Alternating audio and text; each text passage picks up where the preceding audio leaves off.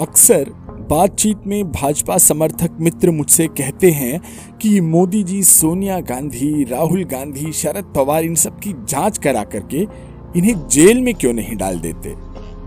अब मैं उनको क्या ही समझाऊं कि जब आपको मोदी जी और उनकी राजनीतिक समझ पर भरोसा ही नहीं तो आप काहे के मोदी समर्थक, काहे के भाजपा समर्थक? सेनापति चुना है तो विश्वास रखो।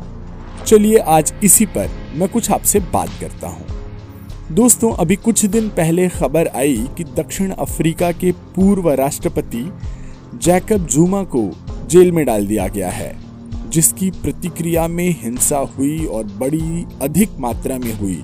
सत्तर से अधिक लोगों की जान एक दिन में गई, कितनी ही लूटपाट हुई, आगजनी हुई। जनता में भयंकर आक्रोश हुआ। क्या आप चाहते हैं?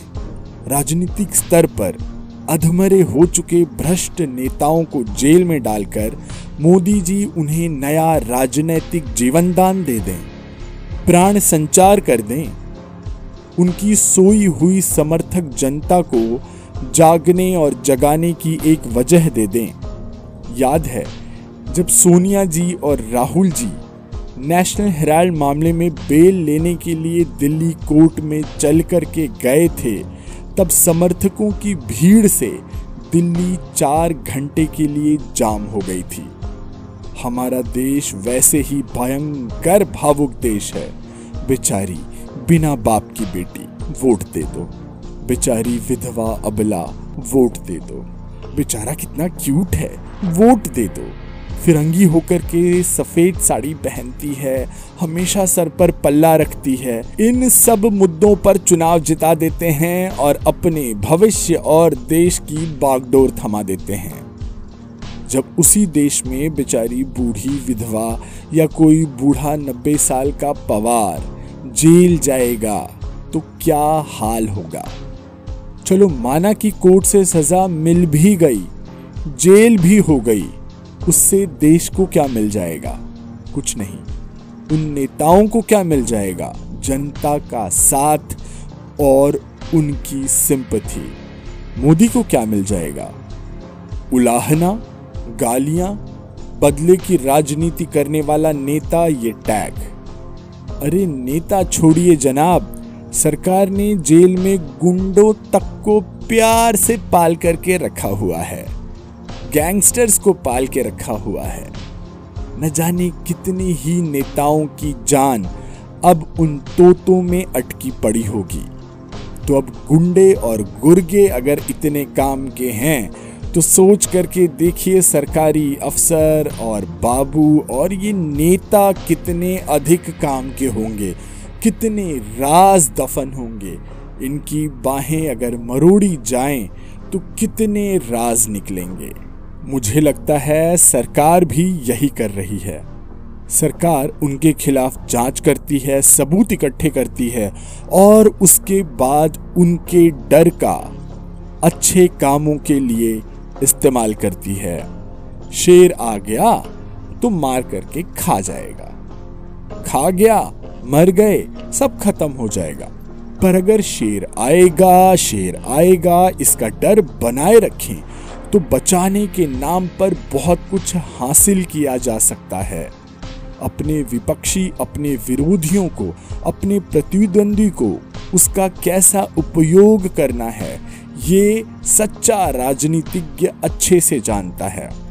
फिर वो प्रतिद्वंद्वी या वो विपक्षी सोनिया हो सकती हैं, राहुल हो सकते हैं, शरद पवार हो सकते हैं दिग्गी राजा भी हो सकते हैं, अब्दुल्ला हो सकते हैं। उनको डराए रखकर उनको नचाया जा सकता है। दोस्तों, पता नहीं आपको ये घटना पता है या नहीं कि जिस समय 2014 का चुनाव आने वाला था, चुनावों के पहले भारतीय जनता पार्टी की गोवा में मीटिंग चल रही थी, सम्मेलन था। उस सम्मेलन में चुनाव का प्रभारी श्री नरेंद्र मोदी जी को बनाया गया। अपनी बात रखते हुए सुषमा स्वराज जी ने अपनी लिखित असहमति जताई। उसके बाद मोदी जी फिर भी चुने गए और उनके ही नेतृत्व में और उनको ही प्रधानमंत्री प्रोजेक्ट करके 2014 का चुनाव भाजपा ने लड़ा भी और जीता भी। अब यह जानते हुए भी कि सुषमा स्वराज जी ने उनका विरोध किया था, नरेंद्र मोदी जी ने उनके गुणों का सम्मान करते हुए सुषमा जी को विदेश मंत्रालय जैसा महत्वपूर्ण पोर्टफोलियो, महत्वपूर्ण मंत्रालय दिया। मोदी जी ये जानते थे और ये मानते थे कि सुषमा जी को यदि कोई काम दे दिया गया, कोई ज़िम्मेदारी दे दी गई तो वो उसे अपनी जान, आन, बान, शान लगा करके पूरी कर्मठता से और पूरी ज़िम्मेदारी के साथ पूरा करेंगी। और मित्रों, हुआ भी यही। सुषमा जी ने विदेश मंत्रालय के पद को नई ऊंचाइयाँ दी। दोस्तों, मोदी जी संघ से आते हैं और संघ का मूल विचार है कि काम शुरू होने के पहले, कार्यक्रम शुरू होने के पहले, हाथ में लिए जाने के पहले, उस पर जितना चिंतन, मनन, विरोध करना है, वो सब कर लो। बाद में जब एक मत से निर्णय हो गया तो फिर सबके सब साथ मिलकर उस काम में जुट जाएँगे, जिसे नेता चुन लिया गया है। उसके पीछे पूरी निष्ठा से खड़े रहना है। यही विश्वास मोदी जी ने सुषमा जी पर किया, और यही व्यवहार सुषमा जी का भी मोदी जी के प्रति रहा। तो मित्रों, मोदी जी को जहाँ तक मैं समझ पाता हूँ, मोदी जी किसी भी व्यक्ति से बदला लेने उसको सताने, उसे परेशान करने में नहीं, उसका अच्छा उपयोग देश के लिए, राष्ट्र के लिए करने में विश्वास रखते हैं। सो भाइयों और बहनों, ये राजनीति है। यहाँ के नियम, कायदे और कानून अलग हैं। आराम से बैठिए, देखिए, आपने सही योद्धा चुन लिया है।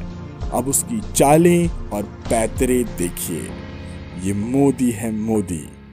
ये मारने में नहीं, मरोड़ने में विश्वास रखता है। तो दोस्तों, आज का अंक यहीं पर समाप्त। आशा है आज का अंक आपको ज़रूर पसंद आया होगा। आप जिस भी प्लेटफॉर्म पे इस पॉडकास्ट को सुन रहे हैं, वहाँ इसे लाइक, शेयर और सब्सक्राइब करना बिल्कुल मत भूलिएगा। आज का अंक आपको कैसा लगा, मुझे ज़रूर बताइएगा। इसी के साथ मैं आशीष पी मिश्रा, आपसे आज्ञा लेता हूँ। धन्यवाद, नमस्कार।